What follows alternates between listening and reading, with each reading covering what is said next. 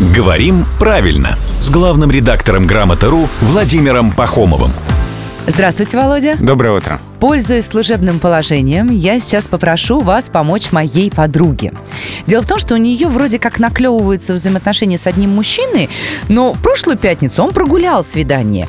Он написал, что, видите ли, он был, внимание, под отдельно шафе.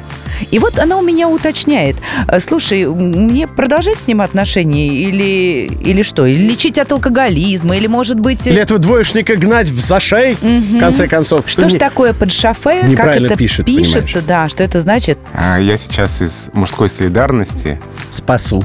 Спасу, да. И, и скажу, что судить строго не стоит, потому что это, ну, действительно, словечко-то не очень часто употребляется. И Ну, люди думают, что под мухой, под шофе. да, Да, да, есть да, шофе это такая. наверняка французская, Французская муха. А да. жу-жу-жу. Хотя она ламуш. Даже я это знаю.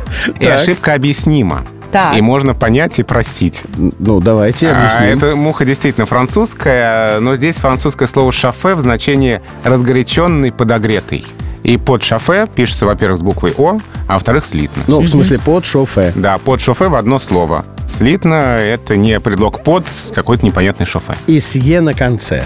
Именно так. Под шофе. Да, писать надо так, но это уже виртуозное такое владение языком, поэтому можно дать второй шанс передать Да? подруге. Как да. претенденты зовут?